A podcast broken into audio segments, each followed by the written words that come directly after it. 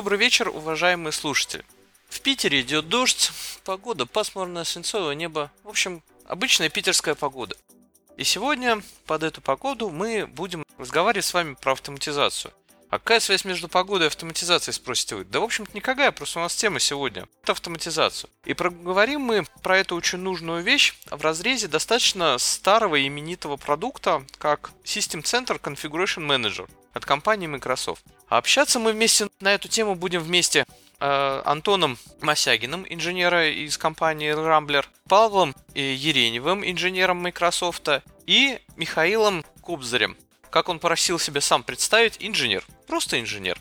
А начнет наш сегодняшний разговор э, Павел с краткой, в общем-то, наверное, думаю, очень краткой историей данного продукта. Павел, тебе слово. Всем добрый день. Спасибо большое, что представили. Вот, меня зовут Павел Юренев, я инженер компании Microsoft, э, разработчика продукта, о котором сегодня пойдет речь. Работаю в компании инженером пример поддержки. Собственно, не, не внедряю, не продаю, а поддерживаю уже внедренное. Пару слов действительно о продукте. Продукт у нас большой, продукт у нас очень старый, недавно ему исполнилось 25 лет. Разработан был в недрах компании Microsoft самой, то есть это не, не было какой-то купленной технологией. Более того, к, к первым версиям приложил руку даже наш нынешний генеральный директор Сатьяна Делла. Ну, я не настолько стар, честно говоря, чтобы наблюдать версии продукта первую и вторую, тем более где-то в продакшене. Честно говоря, я не застал даже 2003. Ну, видел, но, прямо скажем, не, так, не трогал.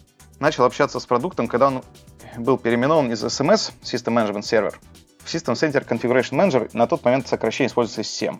Была версия 2007, потом была выпущена 2012. Потом продукт пришлось из-за системы сокращать в Configuration Manager, потому что обнаружилась какая-то медицинская ассоциация в США с такой же аббревиатурой. Ну и теперь после выхода Windows 10 мы избавились и от версии в названии продукта, потому что продукт идет вслед за Windows 10 и вынужден поэтому обновляться не реже, чем два раза в год. Поэтому продукт просто System Center, Configuration Manager, ну и в скобочках Current Branch, актуальная версия.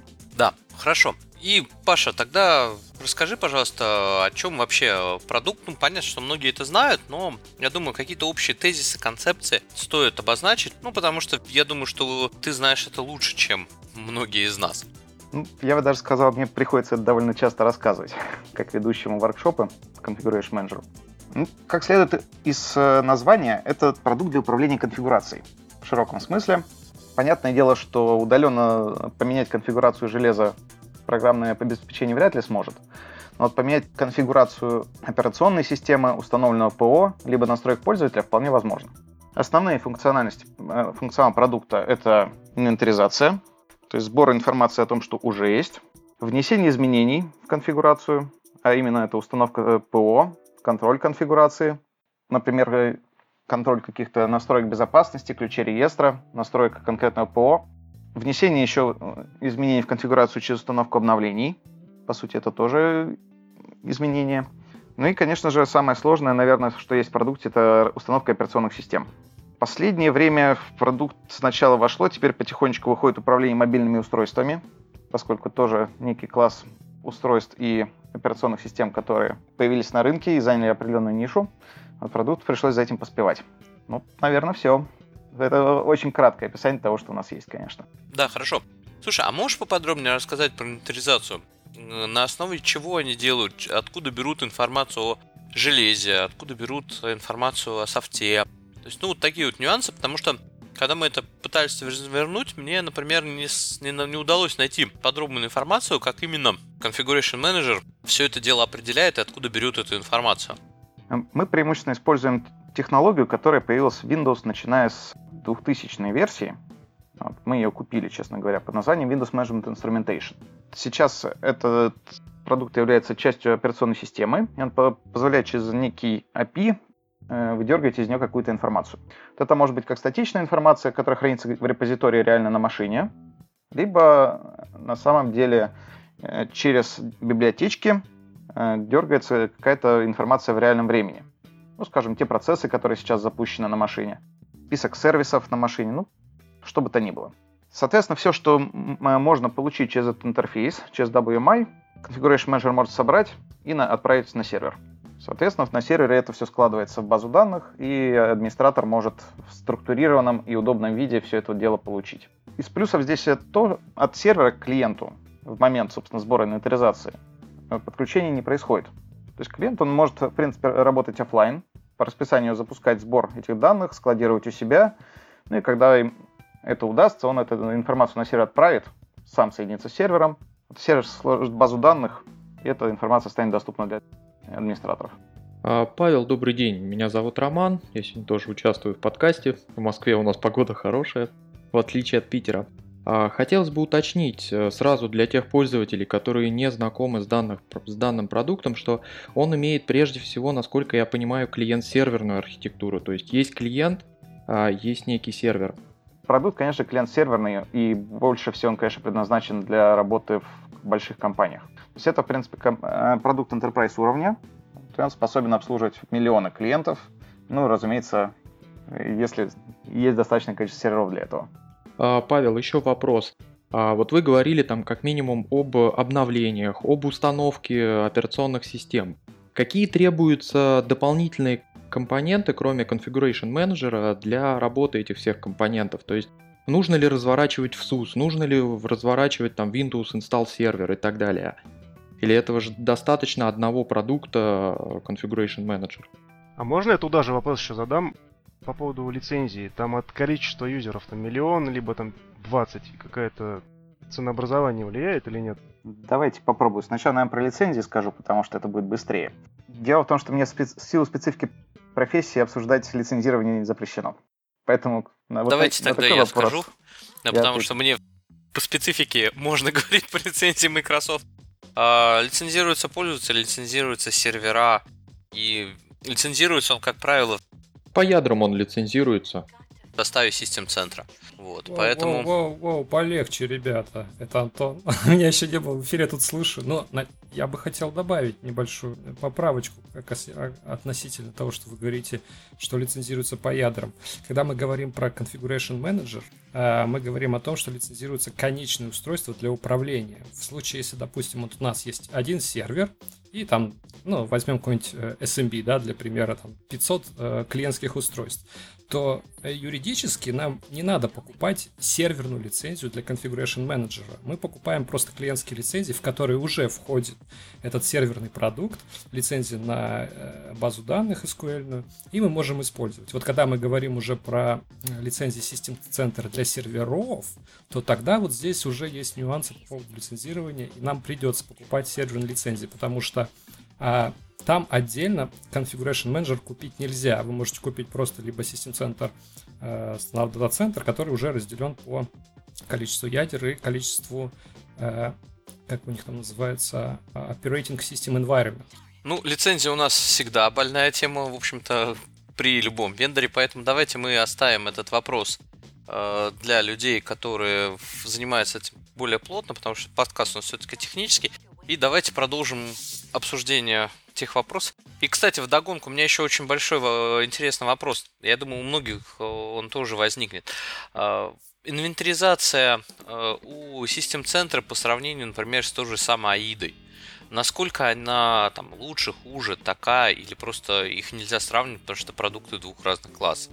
Ну, чтобы не создавать бэклог вопросов, давайте э, сначала про инвентаризацию постараюсь ответить, а потом перейдем к более широкому, да, который задавали раньше. С AIDой, честно говоря, сравнить не могу. По той простой причине, что я инженер поддержки, и когда меня приглашают к заказчику, то я вижу там установленный Configuration Manager. AIDу я, честно говоря, не видел достаточно давно, вот, но что-то мне подсказывает, что она использует не только WMI в качестве источника данных инвентаризации. Поэтому теоретически вот, из коробки. Э, инвентаризация через AIDA может быть шире. Configuration Manager знает о железе, скажем, установленном только то, что ему сообщила операционка. Соответственно, мы упираемся в саму операционку, что она умеет делать. Некоторые вещи она делать не умеет. Ну или, э, так скажем, умеет делать плохо. Вот так исторически получилось. Ну, напрямую сравнить, к сожалению, не могу. Ответил? Да, вот теперь еще маленький момент, который я услышал. Ты сказал, что из коробки мы получаем только то, что умеет операционная система.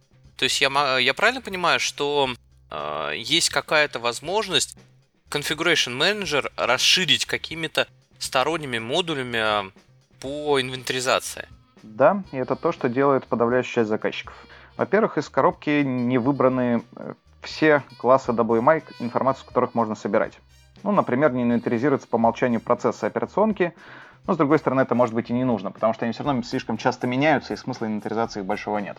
Ну, зато выбраны, например, сбор информации о модемах или о CD-ромах. Нужна эта информация? Ну, на данный момент, может быть, уже и нет. Первый, соответственно, шаг — это просто посмотреть, что собирается из коробки, и, может быть, добавить галочками самые простые какие-то вещи. Что-то требует кастомизации. Вот. Например, очень большой популярностью пользуется решение для сбора пользователей, которые входят в группу локальных администраторов на конечной машине. Вот из коробки почему-то такого класса WMI нет, но ничего не мешает, во-первых, его создать, во-вторых, наполнять каким-то скриптом по расписанию. И в интернете есть уже готовое и очень хорошее решение на эту тему. Также, э, ну, сильно похоже, я бы сказал, делается инвентаризация каких-то ключей реестра. Тоже классическая задача для администратора. Посмотреть, что находится в ключах реестра на машинах. Вот, через 7 решается довольно изящно и легко. И уже есть готовые тулзы для этого. Да, ответил на вопрос. Спасибо большое. Хорошо, коллеги. Не могли бы вы напомнить тот вопрос, который остался в бэклоге, потому что он остался там достаточно давно? Ну, вопрос был прежде всего про дополнительное программное обеспечение, про то, что необходимо разворачивать помимо SCCM, ну тут уже как минимум базу данных, Windows сервер и что-то еще там, например, для обновлений, нужен ли в SUS для установки операционных систем, нужно ли еще что-то и так далее. Точно. Спасибо большое, что напомнили. Общий ответ – да. Нужно установить много всего.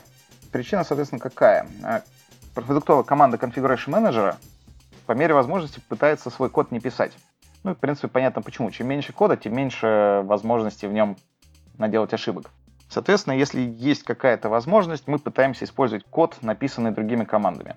Ну, например, того же Висуса. Из минимальной как бы, возможной конфигурации что нам нужно? Во-первых, э, операционная система Windows Server. Configuration Manager можно поставить только на Windows Server операционку. Следующее ограничение это этот сервер должен быть в домене. И это означает, что у вас где-то должен быть домен-контроллер, и, соответственно, сервер, на который вы ставите Configuration Manager, должен быть в этом домене. Нам нужна база данных. Мы используем, разумеется, Microsoft SQL, любим мы свои продукты.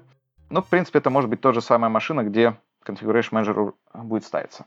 Нам необходим Windows EDK. Это набор тулзов бесплатный, который доступен на сайте компании Microsoft, и он требуется для развертывания операционок. То есть это некий, некий такой тулкит. Без него просто Configuration Manager не поставить. Ну и да, если иметь цель развертывать обновления, вам потребуется добавить роль в SUS.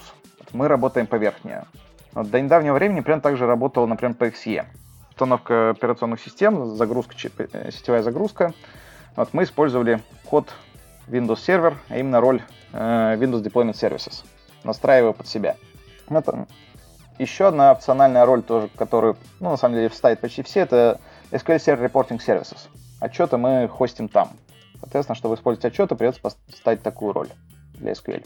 Понятно. А как насчет э, использования сторонних баз данных? Нет, только Microsoft SQL и все.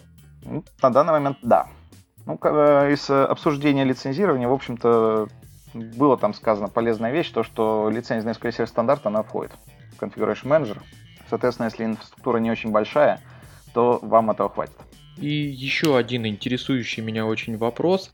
А возможно ли а, вот систем-центром а, управлять другими доменами? То есть или он только работает в рамках одного домена? Ответ – да, возможно. Вообще продукт очень гибкий, функциональный. Так что на большинство вопросов такого сорта будет, скорее всего, ответ «да». В принципе, Configuration Manager является собой некоторую замену Active Directory для недоменных машин. Единственное, что, конечно, с э, машинками из рабочей группы работать тяжело. На них каким-то образом придется доставить этого агента, Configuration Manager. Э, с другими доменами.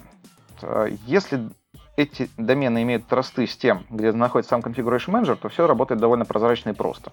Вот. С недоверенными доменами нужно немножко повозиться, но почитать мануалы, что называется, либо воспользоваться помощью нашей инженеров поддержки. Вот. Мы поможем это настроить. Но, в принципе, для Configuration Manager это не самая большая проблема. А вот интересующий лично меня еще один вопрос. А, есть ли какие-то лицензии для компаний, которые занимаются IT-аутсорсингом? Или же лицензия везде равна? Хороший вопрос. Опять же, не могу прокомментировать лицензии. Насколько я знаю, там разницы нет. Но так как Может, коллеги Паш... помогут. так как Паша не может комментировать то лицензирование, могу я комментировать. я, я какое-то время проработал в системном интеграторе, и поэтому ты миллион раз отвечаешь заказчикам по поводу лицензии, сколько вам нужно купить, ты собираешь спеки, туда все запихиваешь. То тут да, э, в, лиц, ну, в, лайсенсинг гайде четко написано, что в случае конфига мы лицензируем конечное устройство. То есть, э, будь то находящиеся в другом домене, в вашем домене и так далее, вы покупаете лицензии. Но очень интересный момент, это как бы такая, э, так как Паша об этом не может, наверное, сказать, а я сказать могу, почему э, конфиг, ну, я могу сказать, что Configuration Manager э, установлен в очень большом количестве организаций. И со своей стороны можно сказать, что это один из ну, таких я бы назвал три продукта он премис у Microsoft, которые я считаю вот, ну, прям просто они, ну, идеальны, почти идеальны. Это вот Active Directory, Exchange и Config. Это вот три прекрасных продукта, которые э, в кровавом Enterprise, ну, обязательно должны присутствовать. За что что так MS SQL-то обидел? Шикарнейшая же база данных. Ну да ладно, это мое личное мнение. Ну, она просто как в догонку идет за компанию у многих компаний это самое дорогое, что у них есть. Как же Microsoft Office? Я, я к чему, собственно, подвожу-то? Э, у конфиг, у конфиг менеджера есть такая удивительная особенность, что он не учитывает количество лицензий, которые вы купили. И вы как бы понимаете, да, к чему я веду. Вот. Поэтому количество конечных устройств иногда, иногда может быть несколько большим, чем э, количество лицензий э, купленным заказчиком. И такие ситуации очень часто встречаются. Да, буквально на одну-две машинки. Но таких людей мы не встречали. Я, вендор, этого не слышал. Да-да-да, все так. Коллеги, а такой вопросик, раз уж мы недалеко ушли от ВСУСа, а, вопрос-то следующий. У меня в инфраструктуре сам сервер System Center стоит примерно уже года три, ну и, соответственно, в СУС столько же. И за все это время мне не приходило в голову там почистить что-то в нем. А в последнее время стал замечать, что работает эта связка, скажем так, немножко с задержками. И попытки очистить СУС не приводят к положительным результатам. Либо команда зависает, либо если чистить со стороны SQL, там потом он там долго ругается и не может восстановиться. Вопрос такого свойства. Э, имеет ли смысл биться дальше и пытаться все это почистить, починить, или проще переустановить? У нас на эту тему уже даже появилась статья. Она, к сожалению, на английском. Вот, ищется по словам Complete SUP Maintenance Guide. И там как раз все вот эти вот болевые точки рассмотрены довольно хорошо. Есть прям готовые скрипты, как это решить. Но при этом, да, в этой статье написано, что иногда проще переустановить FSUS. И это даже, скорее всего, будет быстрее, чем мучаться с его базой данных, потому что почему-то она довольно медленная. А если э, базу данных в SUS перенесли в э, MS SQL, та же самая проблема? Ну, там скорее травма родовая, я бы сказал. Вот. При всем уважении к разработчикам VSUS, продукт почему-то получился очень медленный, и всякий, кто открывал историю синхронизации VSUS, когда она насчитывает сотни синхронизаций, он это знает. Ой, это лучше не открывать. Да. да. Там уже больше 50 начинается как-то можно сходить за чайком, пообщаться с секретарем, в общем-то, и все равно еще не дождаться, пока он это откроет. Вот. Про что я могу говорить, это про недостатки продуктов. Это хорошо. А какие недостатки есть у Configuration Manager? Вот, скажем так, куда лучше не соваться сразу же, чтобы потом не получить стойку неприязни к данному продукту? Для чего его лучше не использовать? Э, я бы сказал, что на, на данный момент не использовать для сторонних операционок, кроме Windows. Вот, потому что мы довольно скоро прекращаем поддержку э, агента под Linux. Вот, и вся эта вот стезя, она уходит в наш продукт под названием MS. Раз вариант. Что еще такого? Да сложно я... на самом деле сказать. Продукт я не, не сам плохой. Первое, не использовать деплой на all systems. А, ну это да, из разряда как не потерять работу, используй Configuration Manager. Да, очень, кстати, ценные советы. Я бы очень с большим удовольствием послушал. Ну, у нас уже на эту тему, опять же, статья есть. Э, мы, русскоязычный инженер, ведем блог. Вот, это вот я процитировал название статьи моего коллеги. Там описано сразу вот несколько вариантов. И первый же, конечно, способ потерять работу – это перезалить массово сервера на Windows 10. Это да. В принципе, массово перезаливать сервера и рабочие станции – это, по-моему, вообще в принципе способ потерять работу. Нет, почему? Многие это делают, только они перед этим это качественно тестируют и, конечно, следят за тем, куда это уходит. Продукт очень мощный. Вот, э, власть администратора Configuration Manager полного, она сравнима, в общем-то, с властью администратора домена. Даже так. Ну, тем более они друг у друга права при некотором э, изяществе могут эти получить. Павел, а я так понимаю, что он может э, перезалить даже серверную операционку не на серверную? Ну, если ему так администратор скомандует. Одно неловкое движение. Ну да, как в старом в старой шутке русского я, радио. Я, я могу из практики рассказать случай, который у меня был. Вот.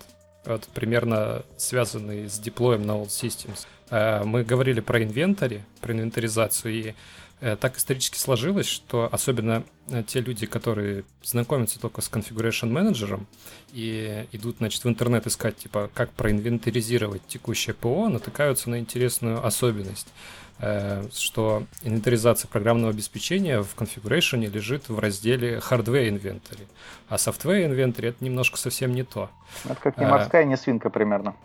Вот, так вот, я к чему подвожу, собственно. Когда я только-только начинал знакомиться с CCM, я, значит, э, гонял э, у себя, э, скажем так, в продуктовой лабе. Ну, это как бы, как сказать, это лабораторная, которая работала в продакшене. Вот. И э, тыкал ради интереса в Software Inventory. И э, идея Software Inventory в том, что вы можете на устройствах, на конечных устройствах инвентаризировать файловую систему. Э, собирать файлики по расширению, по названию в каких-то определенных каталогах. И у меня, значит, э, собиралась инвентарь, как это я уже потом выяснил, э, в, по корню диска C. Это происходило каждый день в 4 часа дня. Спустя неделю, после того, как прилетала куча тикетов из серии «Божечки, что происходит с моим компьютером?», я, кажется, понял, что политика на Software Inventory работает как-то несколько иначе, чем я предполагал. Это еще хороший способ забить базу данных ценной информацией на тему того, где какой экзофайл на диске лежит. Да, да, то есть э, натворить э, с конфигом можно очень больших дел.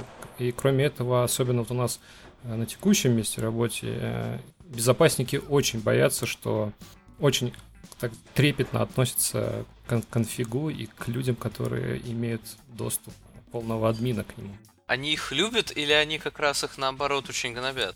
Нет, вот э, у нас с ИБшниками очень замечательно выстроены отношения, то есть как только выходят какие-то уязвимости, связанные там с какой-то версионностью ПО определенного, то первым делом это запросы в нашу базу идут. То есть я им делаю отчеты, селекчу, отдаю, показываю, что у нас вот этих версий нету, можете спать спокойно. Если, допустим, нам нужно прособрать какие-то версии DLL системных, и либо версии драйверов, особенно это было, когда у HP э, кейлогер в аудиодрайвере был вот из ну, такого из последнего, что можно вспомнить. И специально собирали для них версии этих драйверов через конфиг менеджер, вот как раз используя Software Inventory, потому что в WMI мы версию этих драйверов не видели просто. То, что прилетало из Hardware Inventory. Вот. Кроме этого, как вы знаете, там, ну, Microsoft, да, у них есть Patch Tuesday, да, который выходит там обновление безопасности. Но кроме этого, э, сторонние же вендоры тоже выпускают патчи. Там, ну, допустим, тот же самый Adobe, они вместе с MS в этот же день релизят э, исправление для флеша, допустим, для ридера и так далее. И э, с помощью конфига можно очень быстро зафорсить разливку э, исправлений для ПО. Ну, вы обычно, конечно, справедливости ради очень, очень быстро хотите этот Configuration Manager сделать не надо. Вот. Но бывают, конечно, ситуации. Самое вот известное, наверное, это Ваннакрай. Эпидемия, когда уже началось, надо это срочно все запатчить, все установить. Да, Configuration Manager может что-то быстро сделать, если надо. Но это, конечно, приведет к некоторой нагрузке. И на сервер, на канал связи, на клиентские О, у меня, машины. У меня про сети тоже есть классная история. Ну, рассказывай. Будучи работая в системном интеграторе, это вот, кстати, по отношению к сети и как, э, как конфиг тоже может напортачить. Точнее, не конфиг может напортачить, а человек, который управляет конфигом, может напортачить. Это более а, правильное замечание. Я был, я был на проекте, то есть у меня был деплой конфиг менеджера там в порядка 300 офисов по всей России, там от Калининграда до Владивостока. Я фактически целый год жил у заказчика. То есть я на работу ездил не в интегратор, а к заказчику, и от него работал. И в связи с тем, что нам нужно было на конечное устройство разливать агент, конфиг-менеджер для того, чтобы устройство забрать к себе под управление. А офисы, естественно, у них есть какие-то часы работы, а Россия страна большая, часовых поясов много, и у нас были зашедулены э, разливки агентов на значит, офисы по определенным часам. Э, предварительно я с сетевым департаментом, ну, отделом как бы поговорил, ребят, вот такая ситуация, мы будем пушить агентов к вам в офисы. А вы нам, пожалуйста, нарежьте косы для вот таких сегментов сетей, вот от такого сервера. Потому что, если что, ляжет все. Они сказали, что, ребята, для вас косы, вы у нас, значит, идете вот по таким правилам, все как бы будет отлично. Наступает час X, стартует разливка агента, каналы ложатся полностью, к нам при, прибегают сетевики со словами типа «остановите это», а я им говорю «а я не могу», как бы, ну, все. То есть, либо вы полностью шейпите сейчас, отрезаете весь трафик от меня, либо как бы, ну, вы же, вы же говорили, что все будет ок. Вот так мы в Питере положили примерно полторы, ну, то есть полторы тысячи девайсов, которые туда запушились на весь офис питерский. Точнее, все офисы питерские каналы там пролежали, ну, минут 30 примерно. Антоха, можно я вклинюсь? Я вот как сетевик в данном случае подтверждаю этот факт. Вот, пришлось шейпить, иначе все к чертовой матери легло. Вот. С System центром не удалось договориться. Шейпил каналы в, в туннелях руками. А, кстати говоря, System центр не умеет, э, и вообще в планах нет у него того, чтобы все-таки начать уметь отдавать трафик э, ну, нормированно, чтобы не мучить сетевиков. Ну, вообще-то у нас этот функционал с незапамятных времен есть. Дело в том, что когда-то каналы-то были тонкими, вот, вплоть до отправки курьеров с флешкой куда-нибудь. Вот, и у нас э, вот чего-чего, а методов оптимизации трафика очень много со времен, ну, с SMS 2004 точно. И так, и сяк, и по расписанию, и по, с ограничением по скорости. Вот, как правило, конечно, лучше всего э, нами шейпится трафик HTTP-шный. Потому что есть HTTP, есть вот наш компонент операционной системы под названием Bits, вот им довольно легко и удобно управлять, который позволяет как раз-таки использовать полосу пропускания, не занимая ее всю.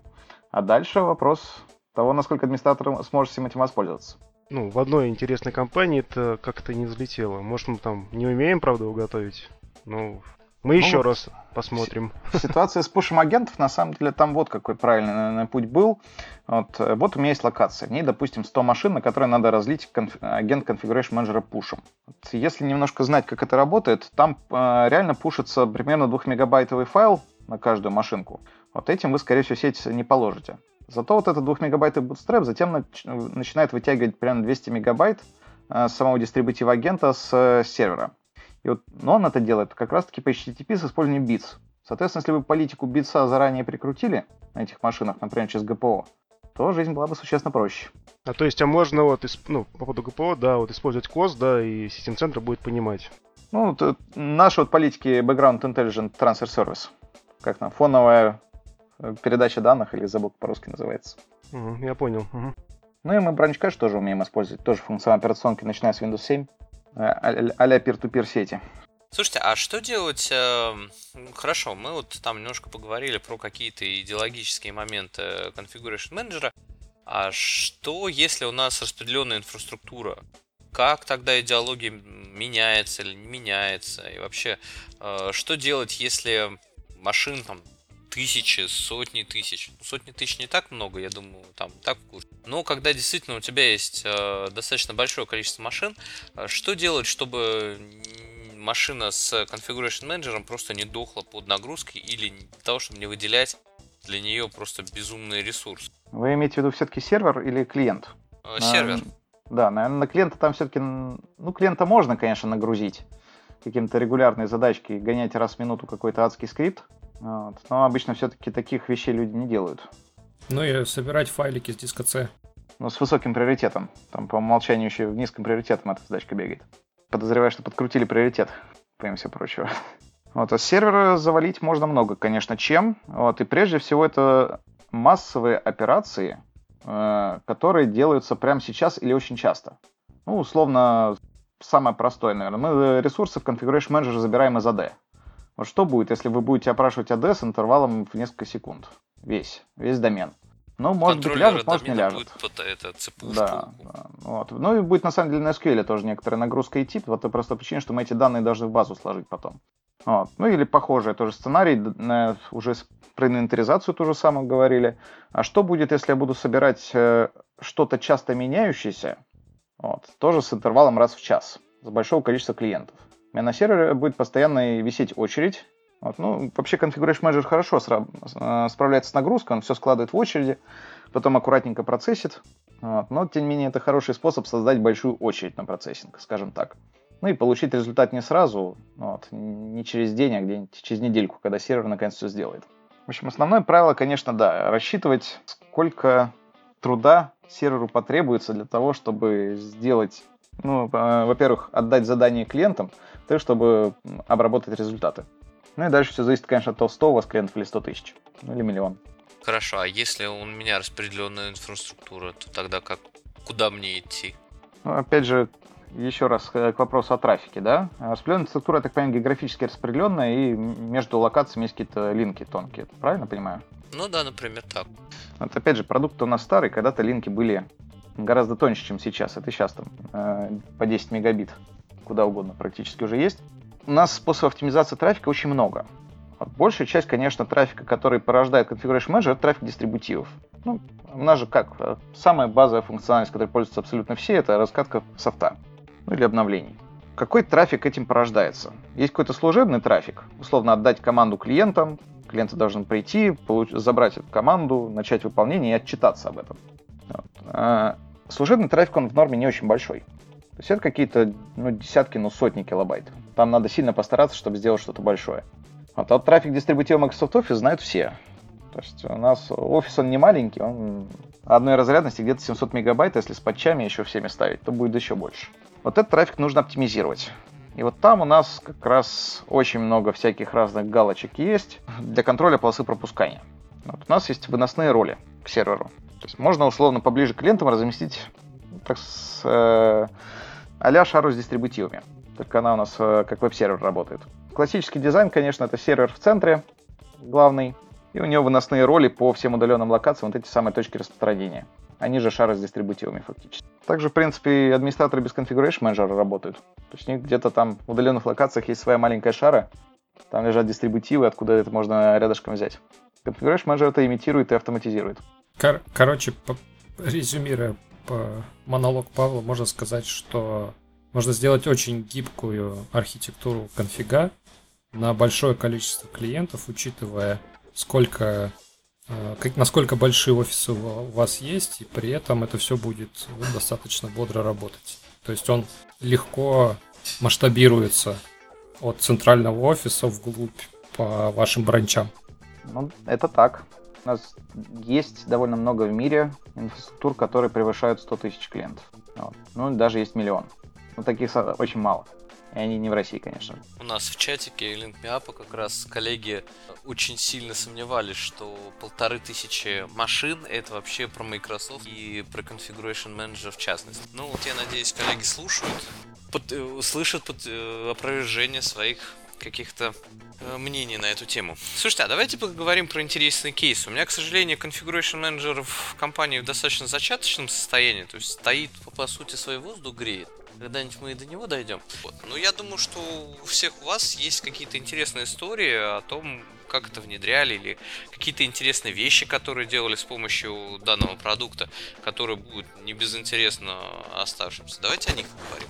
Могу рассказать историю, которая, в общем-то, недавно произошла у нас. Как раз Паша только что говорил о том, что можно distribution поинты раскидать по филиалам и жить счастливо. Была у меня идея раскидать ДПшки по всем филиалам. То есть есть филиалы большие, где есть там по 50-60 машин. Есть филиалы маленькие, где есть 2-3 машины маленькой комнатушке. Вот, и пытался я раскидать ДПшки долго и весьма неуспешно. В любой организации, которая превышает, наверное, 500 машин, есть служба безопасности, с которой устанавливает свой софт, куда им только дай возможность. Вот. Ну и где-то год я, наверное, пытался поставить ДП на рабочие станции, даже вот прошерстил канал Масягина Антона свой первый вопрос я задал именно так. Можно ли вообще поставить что-нибудь на Workstation пользователя? И там мне кричали, да, да, конечно, как это вообще из коробки функционал. Но у меня не удавалось. Вот, и только спустя год, когда я уже, закусив у дела, стал разбираться, почему выходит, выяснилось чудаковатая возможность, точнее, проблема, которую создавал SB-шный софт, он просто блочил мне ДП, ну, очень жестко. И ошибки, ладно бы ошибки были одинаковые, но в разных местах ошибки были разные, и это сильно выводило из себя. Поэтому у тех, у кого инфраструктуры чуть больше, чем маленькие, есть кто-то, кто кроме вас ставит какой-то софт, нужно просто прийти к ним ногами и спросить, может ли быть такое, что именно ваше ПО мешает нам жить. И недавно как раз мы разрулили, почему такая проблема возникала. Они сделали исключение в своем софте, и о счастье, у меня наконец все стало работать так, как написано в книжке. Ну, это если коллеги, которые могут ставить софт, понимают вообще, о чем ты с ними разговариваешь. Да, да. Есть шанс, что они просто не поймут, о чем речь. Ну или скажут, что нет, нет, нет, у нас все хорошо, отстань от нас. Как ты хорошо, Антон, сказал. Вот это нет, нет, нет, нет, это вот до более знакомое выражение. Мы ничего не делали, у нас все хорошо, мы ничего не трогали. А почему у вас версии DLL обновились вчера? Не знаем, это не мы. Да, все это известно, все это понятно. Слушайте, а вот, кстати, такой вопрос. Configuration Manager и э, софт SB-шный. У нас есть в России там не так много крупных производителей, кто этим занимается, именно русский, там, Search Form, господи, кто еще там был? Ну, Касперский, понятно, они достаточно открытые, э, Infowatch и прочее, прочее, прочее. А может ли э, Configuration Manager при определенных условиях их вылавливать, потому что они по сути своей э, работают частенько как просто как вирусы, начинают скрывать от простого пользователя свои файловые папки и прочие вот такие вот вещи.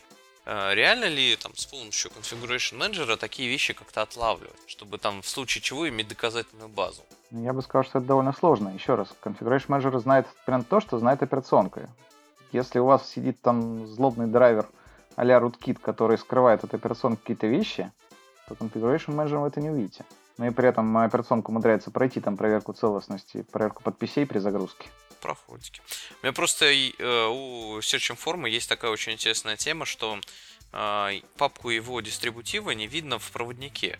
Но если ты заходишь э, в CMD консоль и просто вводишь э, табом список э, папок, то он там светится. Я вот, например, до сих пор не понимаю, как вот так получается, что в папке в, интер... в Explorer этого не видно, а в батнике перечислением папочек видно. Ну, э, NTFS Permission, ну, в принципе, у тебя агент э, конфига работает от системы. Все, что видит ну, пользователь систем, ну, то есть открой CMD от систем, сделай лист директории, увидишь, окей. То есть ты можешь в конфиге собрать, ну не знаю, там, мы до этого еще, правда, не дошли, мы тут что-то все про инвентарь говорим, про инвентаризацию и трафик, но в конфиге есть замечательная штука под названием э, Configuration Items. Если туда можешь можно запулить там, Porsche скрипт какой-нибудь, от, ну, то есть от системы выполнится, э, сделать листинг директории, выдаст тебе что-то обратно, и ты уже можешь как-то это проанализировать. Ну да, пожалуй, самый правильный путь.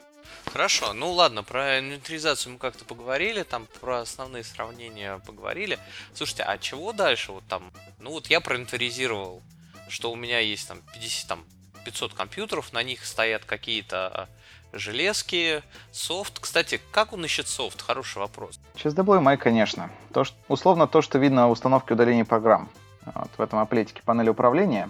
Вот эта информация, она наиболее структурированная и потому удобная для анализа. Искать Portable Soft можно только через механизм Software Inventory, а это штука такая. То есть, э, ну, действительно, как вы найдете Portable Soft, который лежит в случайном месте на диске? Но только искать по всем папкам, по всем дискам. Ну и со стороны заказчика, так это назовем. Ну, то есть, э, допустим, мы инвентарь у себя используем, то есть, э, как бы два типа, да, инвентаризации. Это все, что касается оборудования, железа, и все, что касается ПО. Мы на основе этих данных, соответственно, допустим, э, что-то выгружаем IT-security. То есть, допустим, они делают запрос, что нам нужно узнать, какие версии ПО есть на устройствах пользователя. Для чего им это надо, они там уж сами разбираются. Второй вариант, что касается ПО, мы формируем на основе их коллекции. То есть мы можем предположить, какое количество ПО определенных версий у нас есть в текущий момент для, допустим, следующего апгрейда, либо миграции на новую версию. А что касается железа, ну просто представлять а, вообще в целом по больнице, что у нас происходит в инфраструктуре, то есть количество, ну, не знаю, там серверов с таким типом проца, с таким объемом оперативной памяти, где какие HDD, SSD, может быть, стоят, э, и все это отгрузить э, в IT-саппорт, чтобы они там уже там, не знаю, смогли дозаказать какой-то техники определенной, дисков там на замену, оперативной памяти в конечное устройство, то есть, ну, в таком вот формате. Либо, если нам нужно на какой-то определенный тип процессоров, да, вспоминая его на край, что-то доставить, допустим, что-то где-то подкрутить, подшаманить и так далее. В целом, да, информацию собирают для того, чтобы принять какое-то решение, что потом с этим делать. Как правило, конечно, унифицировать. А, по той простой причине, что чем а, единообразнее у вас структура, тем легче вам жить, как администраторам. Вот. А как эту цель достичь? Ну, например, обновление по всем на одну версию. Классическая задача. Ну, операционки все на одну версию тоже привести. Тоже задача. Просто более сложная. Кстати, там был хороший вопрос в вопросиках под управлением мобильными версиями и а, Configuration Manager. Там же есть еще iTunes, вот, э, который активно, я так понимаю, развивается. Вот как их взаимосвязь и какая дальнейшая судьба ждет? На что ориентироваться? Давайте, да, расскажу, потому что тема сейчас относительно актуальная, только не iTunes, это конкурентов у нас. Да, у нас iTunes. Intune это называется. Да, у нас фактически есть область, облачный сервис, который ну, до некоторой степени аналогом Configuration Manager является. Вот. Управлять он может не только мобильными операционками, но в принципе устройствами, которые, как сказать, в интернете, которые где-то путешествуют. Ну, он же облачный, соответственно, для работы с ним нужен интернет. Сейчас политика партии такова, что, во-первых, всех новых заказчиков мы их активно стимулируем переходить на облачный сервис. Ну, вообще переходить на облачные продукты. Профиты от этого известны всем, ну и недостатки, в общем-то, в России тоже, конечно, известны. Вот. Э, был у нас такой сценарий под названием Configuration Manager, интегрированный с э, Intune для управления мобильными устройствами из одной консоли. Вот этот сценарий сейчас будет выведен через год. Буквально недавно только продуктовая команда это публиковала, что такой сценарий с поддержкой будет выведен. Ну и для облегчения миграции с on-premises инфраструктуры Configuration Manager в облако придумали сценарий Command когда одна и та же, ну так скажем, машинка может управляться одновременно и облачным сервисом Intune, и Configuration Manager. И можно постепенно отдавать какие-то задачи, скажем, обновления э, облачному сервису, а установку софта оставить в Configuration Manager. За этим, видимо, будущее. Паш, то есть я про это просто первый раз слышу, то есть гибрид все, он саппортит в скором времени? Ну, у всех есть год на то, чтобы от него уйти. А про Exchange там такого не слышно? Вот такого не слышно. Слава богу. Ну, это, это совсем хорошо. свежая новость. Это, э, про это огласили, ну, наверное, на прошлой неделе. Ну да, это достаточно такой сильный ход, при условии, что всегда на всех конференциях коллеги говорили о том, что гибрид, гибрид, гибрид, гибрид, оказывается, что в общем-то нет. Не везде, не всегда. Я так понимаю, что от гибрида все будет больше и больше уходить. Ну, там основная проблема то, что э, тем самым развитие, как сказать, управления теми же самыми мобильными устройствами, оно тормозилось развитием Configuration Manager. Облачный TSRS можно обновлять очень быстро. И ломать его очень быстро. Ну да, это понятно, собственно говоря. Все мы живем в мире, где вчера уже это прошлый век, а завтра это то, что мы видим сегодня. Хорошо. А, есть инвентарь, соответственно, есть э, основной, ну, как бы, я вот просто потихонечку для себя в, по мере подкаста хочу собрать э, информацию о том вообще, что мы можем получить от этого продукта, потому что я думаю, что многие люди, которые там будут нас слушать, тоже хотят понять вообще, зачем он нужен. То есть в итоге мы сейчас имеем, по сути своей, уже там, две такие крупные задачи, которые мы можем решить с помощью Configuration Manager. Первая это инвентаризация оборудования софта. Вторая это централизованная установка и обновление софта. Да, именно так. Что еще идеологически закладывали разработчики и сейчас закладывают. Какие еще сценарии использования, кроме вот двух обозначенных, что еще можно там а, использовать, для чего можно еще использовать Configuration Manager? Ну, эти вещи на самом деле, конечно, все определяют. То есть это, за, это то, за что продукт вообще покупают и устанавливают. Вот все остальное уже до некоторой степени опционально либо, как сказать, приходит с опытом. Вот что есть еще? В принципе, контроль конфигураций. То есть, ну, банально какой-то настройки э, либо у пользователя, либо э, системной настройки. Вот, и приведение тоже в соответствие. Вот, ну, типовая задачка, конечно, это от безопасников. Сделать так, чтобы на всех машинах был отключен SMB версия 1. Вот. Раз, сделали. Вот. Еще одна задача, конечно, установка обновлений. Так скажем, более правильно, наверное, чем это делает VSUS э, с точки зрения ITIL. ITIL нам велит, ну, во-первых, анализировать то, что есть сейчас, вот, во-вторых, подготавливаться к развертыванию, делать тестовое развертывание, потом пилотное, потом продакшн.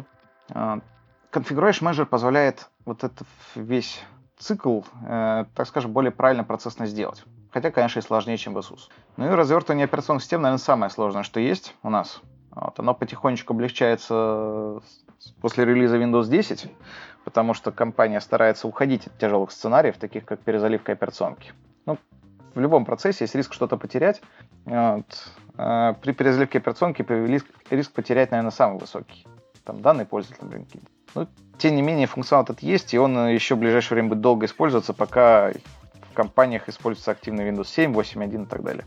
Ну и какие-то там старые технологии хранения информации пользователя, такие как их личный профиль на машине. Ну, я думаю, что многие со мной согласятся.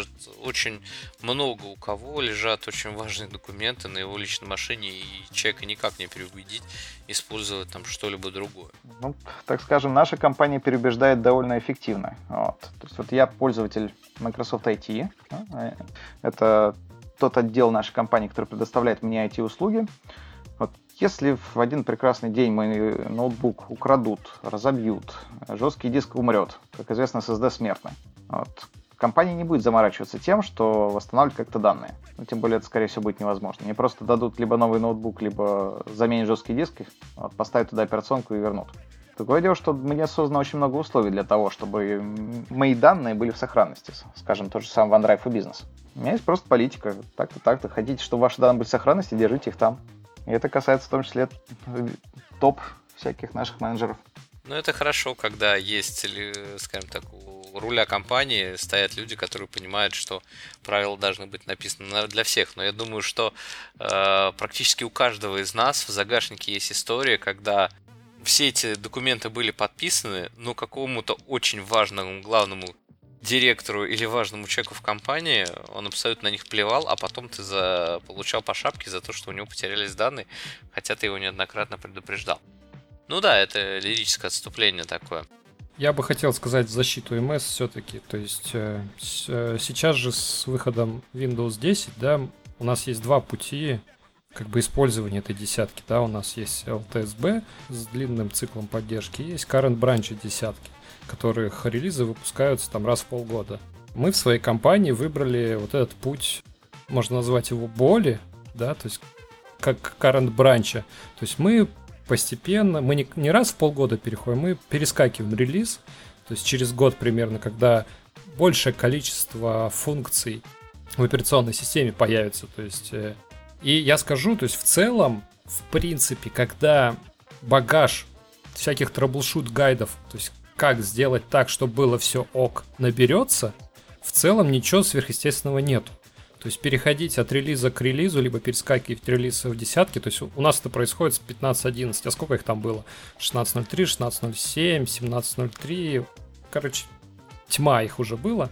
Вот, и в целом э, механизм с каждым годом работает все быстрее и быстрее и быстрее. То есть в целом происходит ведь фактически почти замена операционной системы на новую. И Microsoft вот к текущему шагу сделала очень много для того, чтобы для конечного пользователя это выглядело как можно все более прозрачно, а не так из серии, что «Ой, у меня тут опять обновление ставится 2 часа, что же делать, помогите». Ну, не говоря уже о переезде с XP, например, на Windows 7. Да. Этот проект до сих пор не везде завершился. Но, выбирая путь боли, точнее как, э, выбирая путь э, Modern IT, то есть вот это вот, или как там у них называется, современное управление, Modern, что-то там. Ладно, не суть. Вот.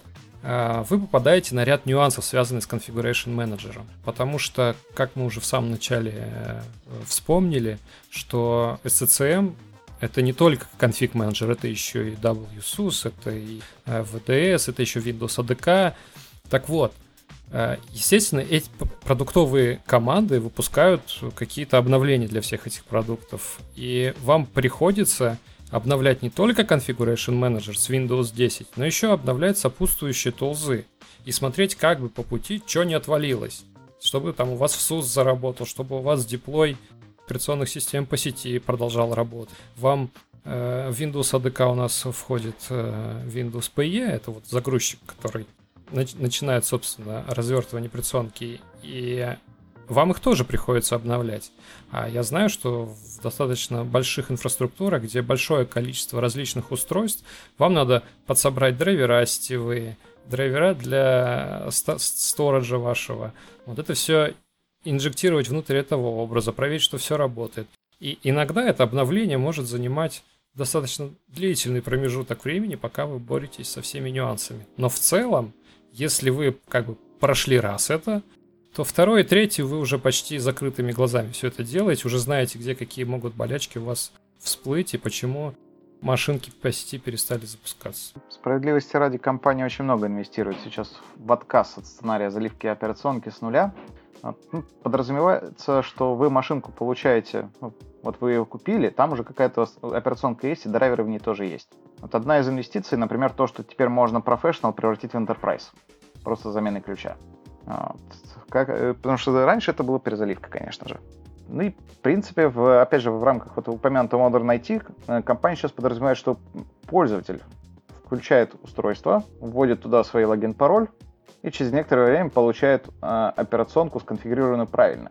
То есть в ней уже она и Enterprise, там начинает ставиться какой-то софт, туда прилетают какие-то настройки безопасности, сертификаты, профили, имейла, либо VPN. Ну, все-все-все. Вот. Можно почитать немножко про Windows Autopilot. Когда оно дойдет до нас, конечно, до России это еще тоже вопрос. Ну и не так много у нас компаний, которые с вендорами так плотно общаются. Ну и не будем забывать, что стоимость Enterprise винды, она даже по сравнению с Professional достаточно сильно отличается, и не так много компаний себе реально могут это позволить. Ну, плюс мы вспоминаем еще историю в том, что стараются резать косты на самих девайсах, покупая OEM. Это тоже. А, но а, на самом деле я хотел еще затронуть такой интересный аспект, не знаю, там будет ли это в будущем, не в будущем, и как вообще это развитие, но а, в свое время я рассматривал один из э, вариантов внедрения Configuration Manager а, для того, чтобы внедрить в компании AppV. От, э, соответственно, для тех, кто никогда не слышал про технологию, это что-то типа докер от Microsoft для приложений с GUI достаточно интересная технология, вот. Но, но к сожалению... Пусть будет так. Докер от Microsoft. Ну, для гуишных приложений. Ну, коллеги, а что? Я сильно Она не, не прав? совсем то, да. Ну, потом поправлю. Вы да расскажите историю. Э, да. Э, соответственно, ну, потом выяснилось, что начиная там, с определенной версии десятки есть только в Enterprise, поэтому тема тихо умерла. Вот. Э, меня интересует, ну, как бы хотелось поговорить, а как вообще в дальнейшем видится компания Microsoft вот вопрос виртуализации всех своих там приложений, потому что API действительно очень интересная технология. Я не очень понимаю, почему ее как бы не очень пушат э, для конечных пользователей, там для продакшена. Я практически не слышу ничего про нее, хотя очень много там общаюсь на разных э, встречах, эвентах от Microsoft. Вот. А, будет ли как бы движение в эту сторону, то есть там будет ли там какой-то там типа Kubernetes на основании Configuration Manager или еще что-то такое? Хороший вопрос, на самом деле. Вот, и тема такая интересная. Давай чуть подправлю сначала про технологию для слушателей, прежде всего, чтобы знали, что такое есть. Речь там примерно вот о чем. Вот, представьте, что вы устанавливаете Microsoft Office, самое простое. Вот, что делает MSI на скрипт установки? Он копирует какие-то файлики в какие-то папочки, он создает какие-то ключи в реестре, он там, может быть, создает какие-то ком-объекты, службы, да бог знает что еще. Вот, представьте, что вы записали состояние системы до и состояние системы после и посчитали разницу. Вот, вот эта вот разница фактически есть API-пакет. То есть это приложение, которое, э, как сказать, э, контейнер такой. Вот. Ну и есть в системе драйвер, который позволяет вам это приложение а установить. То есть в момент именно запуска приложения файлики подцепить файлики, реестр в реестр, Вот, и все это только на время запуска приложения. То есть это, в принципе, не виртуализация как таковая. Это ну, того же Hyper-V гипервизоров это довольно далеко. Вот. Приложение при этом операционку, естественно, видит всячески, а вот операционка приложение не видит. Ну, не считая, собственно, драйвера API. Вот. Ну и установка приложения при этом производится фактически со скоростью копирования в кэш. Вот. Офис долго же ставится, правильно? Вот. А вот API-шное приложение ставится около мгновенно. Ну, плюс его можно из шары запускать. Какая разница, откуда монтировать? Вот, технология удобная, и как раз-таки она, конечно, для enterprise используется. Вот. Про будущее и прошлое расскажу такое, что мы с какого-то момента сделали ставку на AppX приложения. Они тоже фактически контейнеризированы, виртуализованы. То есть вот э, вы идете в меню пуск, там вот есть приложение почты стандартной в десятке, да, оно вот как раз это AppX. Вот. Если вы удалите, если он, конечно, даст удалить, то оно удалится бесследно. То есть никакого отпечатка на системе не останется. Можно поставить обратно. Оно тоже там ставится довольно быстро с скоростью скачивания. Э, для консумеров, наверное, все пойдет туда. То есть это, поскольку AppX формат он как-то не прижился, вот, наверное, все это будет сделано в MSIX. Я еще, честно говоря, не разбирался, что там э, будет, но, видимо, будет что-то туда. AppV останется только в Enterprise. Вот. И это, в принципе, хорошее enterprise решение. Замена, например, Configuration Manager для VDI. Там был у нас вопрос тоже от, э, от э, слушателей. Вот что делать с Non-Persistent VDI, как быстро доставлять софт туда. Это голый APV, APV сервер вот, и APV клиент это хороший, хороший способ доставлять софт со скоростью и запускать его с шары при этом, с какого-то сториджа. Есть как минимум, наверное, две компании в России, которые активно этим пользуются. Причем у конфига есть интеграция с API. Есть, да, просто, ну и доставлять API приложения через Configuration Manager легко и просто, тем более они по умолчанию втихую ставятся, что для системы довольно критично. Вот. Но для VDI там скорее Go API больше подходит.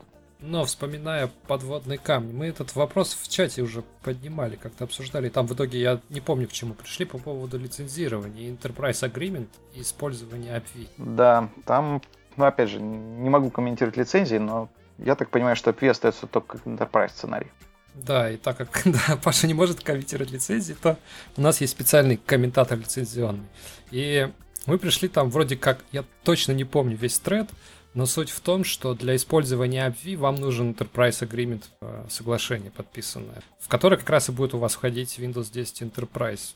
Как мы должны понимать, э, штука это не дешевая. Поэтому, возможно, поэтому в России AppV так не популярен.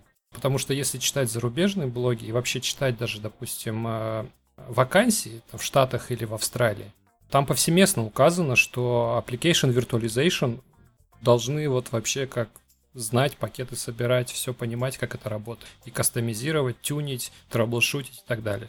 Это да, у нас в России не так много заказчиков, которые этим занимаются активно. За рубежом немного побольше. Ну, опять же, особенно всякие цитариксовые фермы, non-persistent VDI, это вот типичный опишный сценарий, и специалистов надо искать там. Ну или абсолютный аналог Синапу VMware. Вот про него я не очень помню, как он работает. Опять же, с лицензированием вот вопрос, например, вот какой. Это для меня самого тайна. Вот, допустим, я сделал API-приложение Adobe Photoshop. Вот, я же, наверное, ну, наверное, его сложно будет собрать, но неважно. Допустим, я это сделал. Я же могу API-приложение установить для пользователя конкретного. Могу для нескольких пользователей. Вот. Более того, после того, как я удалю API-приложение с машинки, если можно так сказать, то там не останется никаких следов от него. Вот как с лицензированием Photoshop в данном случае быть? Как вообще его лицензировать в виде API? С фотошопом все очень просто. Они, они постоянно дергают лицензию свою с облака, поэтому у них с этим все попроще. Ну, я просто как пример привел. Допустим, я старый фотошоп использую. Ну, а тут уже э, ровно так же, как э, я подозреваю, как превышение количества пользователей в Configuration Manager. Э, на честность пользователя. Возможно, да. Я не пробовал. Никто не пробовал. Слушайте, а вообще, вот хорошо, у нас есть такой достаточно интересный инструмент. Мы там многие вещи обсудили. А есть ли вообще там понимание, стоит ли человеку, который начинает сейчас там свою IT-карьеру выбирать этот продукт как, например, там, как свою основную вид деятельности. Потому что там, понятно, там ближайшие лет на 10 будет 100% работы, можно даже не задумываться, там, идти учить. SQL э, базы данных, там, я думаю, еще лет там 20 будут, э, это там с большой долей вероятности. Вот, там, сама винда, ну, понятно, что там есть вопрос, будет, не будет, все равно там где-то останется, где-то нет э, в какой-то варианте. А, например, Configuration Manager, является ли он э, продуктом, который вот там э, действительно стоит выбрать человеку там сейчас 18-20 лет, как путь развития там на ближайшие там 5, 7, 10 лет? Хороший вопрос на самом деле. Вот. Понятно, что продукт никуда не денется, потому что были, есть и будут он-премисы инфраструктуры, которые нельзя перенести в облако. Ну и, опять же, по политическим причинам, скорее всего, в России таких структур будет особенно много. Ну, самое простое – это закрытые инфраструктуры сети банков. То, что PCI DSS обязывает банки иметь от, отрезанную от внешнего мира сеть. Поэтому там только он premises управление в принципе возможно. И учить его придется. Говорю, сколько таких заказчиков? А, поскольку сейчас общий тренд IT, конечно, это идти в облака, имеет смысл, наверное, учить э, все-таки Azure, ну, не только Azure, может, вообще облачные продукты, архите... быть архитектором, то же самое Intune изучать, его возможности. Вот. Это, по, по крайней мере, позволит, наверное, устроиться, если уж не в российскую, то в какую-нибудь зарубежную компанию интересную. Ну и надо понимать, что специалистов по Intune-то в России не так уж много в принципе, потому что, опять же, спрос на облака в России невелик, особенно у enterprise. Ну, пока не будет в Можно России быть официального ЦОДа Microsoft, я думаю, на Azure будет не самый большой спрос в России. А его с некоторой вероятностью и не будет, потому что рынок России, к сожалению, очень маленький. Ну, по сравнению с теми же США, вот, очень, так скажем, маловероятно, что на нас будет кто-то ориентироваться. Ну да, рынок маленький, потому что нету ЦОДа, а ЦОДов нету, потому что рынок маленький. Да не, в принципе, про, про объем бизнеса в России, э, процент в мировом ВВП Просто те же Соединенные Штаты, они обеспечивают, как известно, 22% ВВП, если я не ошибаюсь. Россия один. Пока это так, то, наверное, на нас не будут обращать большого внимания. У китайцев шансов больше. Поэтому для ребят 18-20 лет учите JS, Python, там, не знаю, Go, что-нибудь такое. Ну, девелоперам, кстати, платят, насколько я знаю, в среднем больше, чем администраторам. Слушайте, у нас как-то, по-моему, ребят, давай, давайте не будем пугать людей, а то у нас как бы под э, те, те люди, которые нас сейчас слушают, пойдут, э, могут часть из них пойти беленькой заливать горе о том, что тут им рассказали, что, в общем-то, их жизнь просрана в какой-то нет. мере. Ну, нет, если вот со, со стороны, то есть э, Паша со стороны вендора смотрит, да, я со стороны, да. как бы, ну, вот, инженера. Международная компания, можно, опять же. Можно сказать, в принципе, на рынке позиции всплывают периодически. То есть я как бы, ну, слежу за тем, что происходит на Хахару, на LinkedIn. Э, бывают даже пишут что-то, даже я знаю, что и в ПФЕ был, была возможность попасть по конфиг-менеджеру буквально года полтора-два назад, когда там были небольшие перестановки. Было, было дело. Вот, да.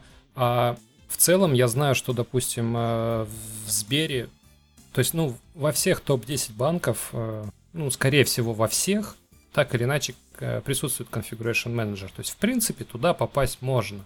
Вопрос только в том, где ты будешь нарабатывать бэкграунд, потому что, ну, все-таки год-два где-то, наверное, в интеграторе стоит повкалывать. То есть именно идти, брать там десятку интеграторов, искать инженерные позиции. Э, по-любому проекты так или иначе есть по внедрению в целом систем центра. А там появится и конфиг, ском, сервис менеджер, что-нибудь что-нибудь из этого ты точно зацепишь. Ц- зацикливаться на одном конфиг-менеджере, ну, как бы, ну, ну, такое, потому что по-любому он тянет за собой э, Active Directory, вам нужно понимать вообще, как чего там должно все это дело работать, быть настроен и так далее. Э, вам нужно понимать э, со скулем, что делать, потому что мы вот не поднимали вопрос отчетов пока еще, да, Паша говорил, что вот второй есть служба SSRS, да, репорт-сервер, на SQL, где вы можете отчеты с конфига смотреть. Ну, допустим, я для себя все отчеты делаю на, напрямую э, в базе. То есть я сразу селекчу там, мне никакие отчеты не нужны, потому что мне проще сразу э, дернуть свой запрос, собрать все, что мне надо, и уже по факту в CSV-шке куда-то отдать дальше. И, ну, смысла зацикливаться, что типа того, вот я буду теперь э, конфиг-менеджеристом, куплю книжку какую-нибудь умную на там 3000 страниц, прочитаю ее и, короче, буду это, бабосик. Нет, такого не будет. Вообще абсолютно. Потому что нужно обязательно будет что-то э, подгребсти по бокам, что-то дополнительное. Но в целом, не знаю, мне кажется, что винду, вот смотрите, мы сейчас уйдем в сторону немножко облаков, появился Azure. Как вы знаете, Microsoft теперь очень любит Linux. У них есть Конечно. такая прям на, на последнем Ignite прям Microsoft loves Linux, все дела. Допустим, Cloud Shell, консолька ажуровская, она работает на Linux. И э, затем они подтягивают Posh, ну, PowerShell Core теперь будет кроссплатформенный. Там, правда, куча нюансов пока, но не суть. А Microsoft смотрит очень сильно в сторону э, не только Windows. Это хорошо, это прекрасно, потому что огромное количество кода на GitHub, примеров SDK, которые выпускаются не только под .NET внезапно, да, под Python, Node.js, TypeScript и там еще куча всего. Поэтому вот ребятам молодым, я бы точно сказал, не зацикливаться на винде. Как дополнительно как винда, то есть как, как бонус, хорошо. Но если вы будете э, как бы такой универсальным солдатом, это будет в разы больше, в разы интереснее и в разы, как сказать, денежнее. Пожалуй, Да, ну. подтвержу. Не забываем, есть один очень такой неприятный момент. Универсальность, как правило, приносит в жертву глубокие знания чего-то, чего-либо. Если есть интерес в каком-то продукте, да, ты хочешь там понимаешь, что тебе это интересно заниматься делом, которое занимаю, которое там поддерживает этот продукт, то скорее всего тебе там надо, может быть, изучать аналогичные продукты из этого же стека, но все равно. То есть э, хороший там скулевый админ, он, конечно, знает достаточно много, но он все равно скулевый админ. И его основная специализация это там MS SQL, MySQL, там Oracle, Postgre, это уже не столь принципиально. И, в общем-то, там, ну, понятно, что рынок э, с DBA и DBA и там разработчиков скулевых, он гораздо более емкий, нежели там с CCM. А, но я могу сказать, что там универсальность тоже не самый лучший выбор. Да, но вот по поводу DBA. Э, все текущие позиции по, допустим, SQL DBA, которые говорят о Big Data, все говорят о том, что уже бы неплохо понимать в машинном обучении и вообще в целом в Data Science. И уже, а там у нас появляется ни, ниоткуда не возьмись Python и еще что-нибудь. Я со своей колокольни тоже могу рассказать, если интересно, вот, э, с инж- э, от инженера Microsoft. Э, В принципе, у нас два типа таких компаний в России бывает. Вот, есть компании, в которых есть уже выделенные отделы системщиков, есть компании, в которых таких людей нет. Тех компаний, где есть выделенные системщики, их гораздо меньше. Подавляющая часть компаний это какие-то универсальные солдаты, то есть администраторы, которые там и AD админ, и Exchange админ, еще и системом на, на вторых руках занимаются. Вот. Выделенные системщики, как правило, есть только в компаниях, где там ну, 150 тысяч рабочих мест, где этим реально приходится заниматься и как-то еще и делить обязанности. Ну и которые могут себе позволить штат админов такого размера. Поэтому, наверное, системщиком чистым можно и вырасти, и быть либо работая в, очень крупных конторах, либо, конечно же, в компании Microsoft. А еще, кстати, по поводу винды. У нас SCCM управляет не только виндой, а маками. И поэтому мы, допустим, для маков я не могу писать что-то на Posh.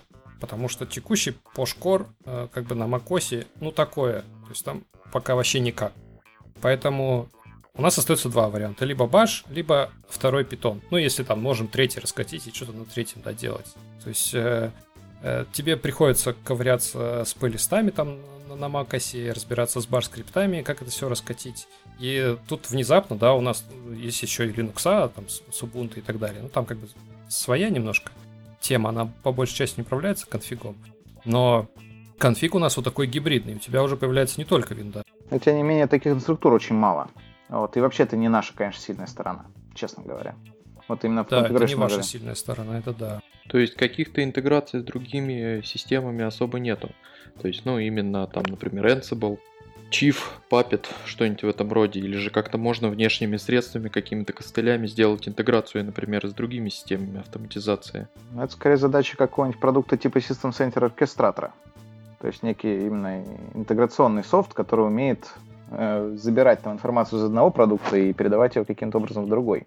Я бы здесь вот по поводу Ansible, соли там и прочего добавил бы интересный момент. Смотрите, как Паша сказал, что они сливают поддержку продуктов Linux, и я уже точно знаю, что поддержка macOS родным агент, она уходит. То есть э, там уже давно никаких обновлений не выходило, и очень странно родной агент Configuration работает на macOS. А у нас э, работает интеграция вместе с Parallels. То есть у нас с маками управляет Parallels, интегрированный с Configuration Manager. И по поводу вот Ansible и прочего. В принципе, агент на macOS, либо агент на каком-нибудь, на каком-нибудь Linux, он выполнит то, что вы ему скажете от конфига. То есть, если вы скажете запустить какой-то плейбук на вот этом диапазоне серверов, то он это сделает. Вопрос, будет ли это удобно для вас, как для красноглазика. То есть я сомневаюсь, что DevOps-инженер полезет в консоль конфига для того, чтобы ему задеплоить какие-то плейбуки там на серию серверов. У него для этого есть командная строка, в которой он сделает намного все быстрее. У него есть там SSH, и он подключится в десяток, прогонит все, что там надо, и у него все будет по красоте. То есть конфиг я бы тут не сказал, что для этого подходит. В принципе, он может это сделать. Вопрос только через какие костыли вы это все донесете до оконечных устройств. Ну да, трудоемкость всегда же есть. Создание задачки в Configuration Manager. И не всегда профит из-за трудозатраты. И все равно того стоит. А потому что я даже видел решение по обновлению этих SUSE Linux. То есть у вас вместе с виндовыми обновлениями в консоли Configuration Manager лежат все пакеты апдейтов и для, для Linux для этих. И вы прям собираете пакет и деплоите его на коллекцию. Да, это решение стороннее, то есть это какой-то из вендоров сторонних написал, и вот он интегрируется вам в консоль. Возможно, для как бы для единой точки входа, то есть как бы у вас есть одна консоль, и вы управляете вот всей толпой серверов. Возможно, да. Но сколько это стоит? Вопрос третий. Возможно, что там а, один-два DevOps инженера э, будут делать это намного качественнее и дешевле, возможно. Пожалуй, соглашусь. То есть я правильно понимаю, что по сути своей Microsoft э, сливает Configuration Manager э, с точки зрения какой-то универсальной платформы управления и говорит, что окей, есть винда, вот вам э, тулза для управления винды. Если вы хотите управлять каким-то гибридом, то, пожалуйста, используйте для гибрида какие-то сторонние средства, которые управляют вашим э, там, Linux или Mac или еще что-то. Я бы сказал, что в Configuration Manager сейчас инвестируют существенно меньше, чем в тот же самый Intune. Продуктовая команда Intune, насколько помню, 10 раз больше. А Intune умеет управлять и Linux, и Mac, и Windows? Да, там все, там есть все. Ну, Android, если на то пошло, это тоже своего рода Linux операционка. Лишь был MDM клиент, на самом деле. Это же Mobile Device Management Solution. Вот, а протокол там более-менее у всех одинаковый. А если сравнивать, например, там, ну понятно, что Intune э, стоит там обсудить хотя бы хоть немножечко затронуть там, по сравнению с Configuration Manager, потому что у нас есть вопрос такие, вот. Вот если сравнивать Intune с тем же самым Ansible, потому что Ansible сейчас самый такой любимый-нелюбимый, но чаще всего я слышу, когда начинается вопрос про DevOps, про централизованное управление там, большим количеством Linux серверов, это у нас любимый Ansible, по очевидным причинам.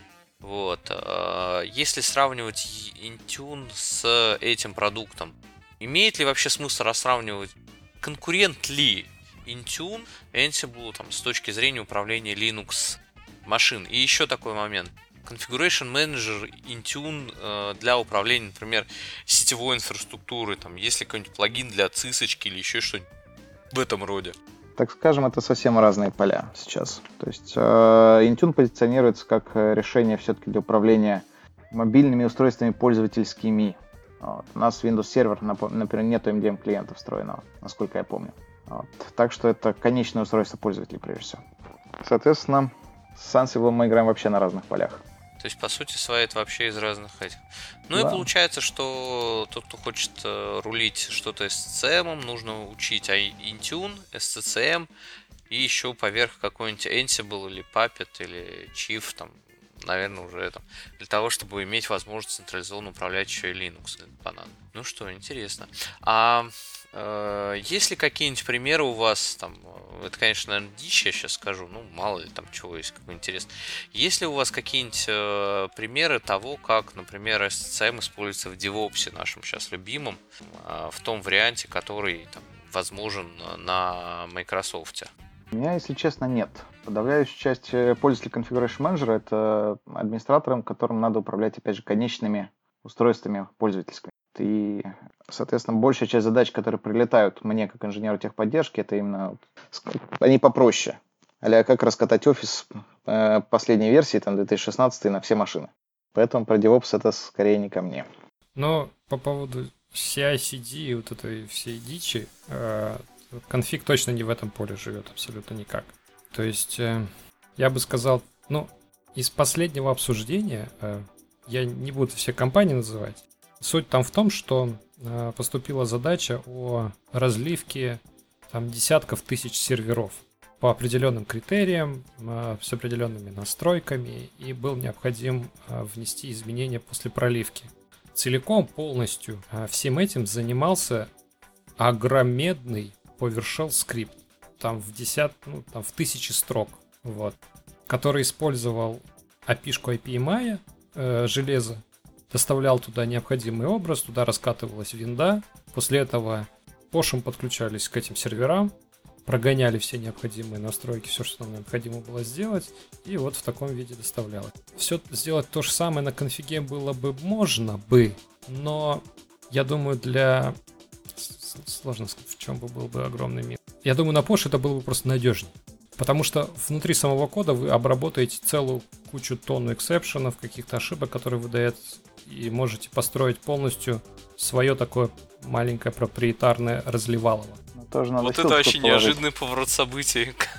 На через полтора часа подкаста выяснилось, что Пош круче, чем СЦМ. Слушайте, по-моему, это просто тайные интриги и расследования, которые точно вынесем в заголовок. Прям я чувствую уже этот желтой прессой пахнуло, прямо вот пахнуло. Но мы так или иначе в configuration придется использовать PowerShell. Как бы от этого никуда не денется. Потому что мы вот э, как бы краем глаза затронули по поводу проверки конфигурации. То есть, ну, как, как это все выглядит, да? У нас есть, допустим, там 100, там, 10 тысяч устройств. У нас на этих устройствах стоит агент. Нам нужно э, на, на этих серверах э, что-то проверить, и если это что-то не соответствует чему-то, нам нужно это дело изменить. Э, в Wizard Configuration вы, там есть скажем так, уже какие-то готовые сценарии, там, проверка реестра, проверка там, Э, файловой системы, версии файлов каких-то и так далее. Но э, шаг влево, шаг вправо что-то, то добро пожаловать, у вас есть VBS, у вас есть Posh. А если это Mac, у вас э, вы можете там запустить Bash либо Python, и вам в любом случае придется это делать, писать. А, то есть, как бы Configuration Manager это просто инструмент. У него есть где-то агент. В этом агенту можете дать какую-то команду, типа FAS. Взять там, вот теперь ты натвори какую-то дичь вот на этих коллекциях с устройствами, либо на этих пользователей. Массово Просто, а, да, массово. А причем а, первую, ну, то есть первую часть подкаста мы по большей части говорили про конфиг в разрезе клиентских. То есть Intune это вот тоже из этой же серии. То есть у вас есть пользователь, который приходит, допустим, в IT-саппорт и говорит, здрасте, мне нужно подключить электронную почту. Вы ему говорите, слышь, братюнь, короче, идешь в Store, там есть приложение, приложение организации, ну, что-то такое, да? Ну да, это из вот. Ты, значит, его установи, э, введи там свои корпоративные учетки, и тебе все, Вася, приедет. И почта, и сертификаты, и Wi-Fi корпоративный, и все настройки, и каталог приложений там же будет. Поставишь там, что надо. Плюс у Intune есть MAM, этот, этот uh, Mobile Application Management, да, мы можем какие-то приложеньки под тебя сконфигурировать более детально. И вот, вот, и он доволен Э, касается автопилота, мы говорили, или ком-менеджмента, то есть ситуация абсолютно та же самая. Вам, э, вы в HP, значит, сказали, нам нужно 500 вот этих пробуков новых, они, значит, к вам приехали, вы польз, просто пользователям их раздали, они этот ноутбук открыли, значит, у них десятка загружается, и там приветствие, типа, введите свои учетные данные. Он туда, значит, э, username собака домен.com вбил, пароль свой вбил, и все. У него пользователь, э, устройство уже зарегистрировано в вашей системе, там в конфиге, либо в облаке, там в Intune, либо вот этот K-менеджмент, когда там нагрузка туда-сюда летает. И он к нему тут же поехали политики, поехали там по MDM каналу доставил все, что надо, приехали приложения, и вот он такой, короче, счастливый сидит. Это вот то, что как видит Microsoft вот сейчас вот э, все, что касается конфиг менеджера. Когда мы говорим о серверах, когда мы говорим особенно там о, о стадии CentOS, э, там либо еще чего, Red Hat и так далее, то я бы не сказал, что конфиг здесь прям, короче, батя. Нет, у красноглазиков есть свои инструменты, которые, для которых есть целая тонна документации, есть огромная комьюнити, целая тонна скриптов, где все это уже отлажено и вообще работает как часик. Конфиг, в принципе, это может сделать, но для вас это будет, ну, боль. Как бы, ну, а ну, смысл тогда в это лезть? Как бы красноглазики лучше знают, что у них работает. Могу только согласиться, представитель вендора. Знаем. Есть у нас, си- си- есть у нас сильные стороны, есть слабые стороны продукта. А что касается облаков, то есть если, допустим, мы берем Azure, то, конечно, в принципе, там можно виндовые машины, то есть, ну, если мы говорим про IaaS, то что Azure это, это же не только виртуалки, да, это там и сервилис, это Azure Functions, там и много-много-много всего дальше. И э, там у нас есть э, эти ARM-шаблоны, и в принципе мы можем эти ARM-шаблоны из э, плейбуков Ansible вызывать. Если мы не хотим писать ARM-шаблоны, то у Ansible в документации есть отдельно модуль для Azure, где прям, прям прописано, э, какие параметры что могут делать. Хочется на PowerShell, ну, делайте на Porsche. Но, но это уже совсем вообще другая история, облачная, потому что ну, она с он-премисом как бы ну, такое. Хорошо, понятно. Слушайте, а вот такой вопрос. PowerShell был последний там, во всяком случае, на Хабре я читал, достаточно интересное расширение. Сейчас не вспомню, как называется, то есть distribution, то ли еще что-то, когда ты описываешь состояние сервера и... А, Desired State Configuration. Наверное, да. Возможно. Вот там а, насколько это взаимодействует, то есть как бы Э, имеет ли смысл смотреть в эту сторону там, для виндовых серверов, или имеет смысл все-таки там пытаться Configuration Manager крутить сервера. То есть, ну, куда смотреть для виндовых серверов, если тебе нужно там их много админить? Насколько я знаю, в обе стороны. Я, честно говоря, никогда не щупал пресловутый DSC. Вот, это у нас э, отдельная команда платформщиков есть. Вот. А, но, как правило, агент Configuration Manager на сервера тоже ставят. Ты просто причине, что надо обновление доставлять и мониторить, соответственно, э, состояние установки обновлений, как сказать, compliance. Поэтому и то, и то.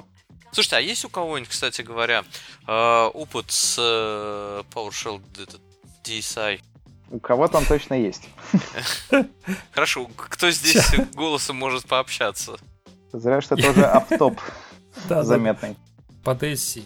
Там, короче, много всяких модулей есть интерес для, для Exchange, для AD этим всем можно управлять. Но если мне кто-нибудь покажет, у кого это в продакшене работает на там тысячу серверов и больше, вот, э, можно им памятник поставить.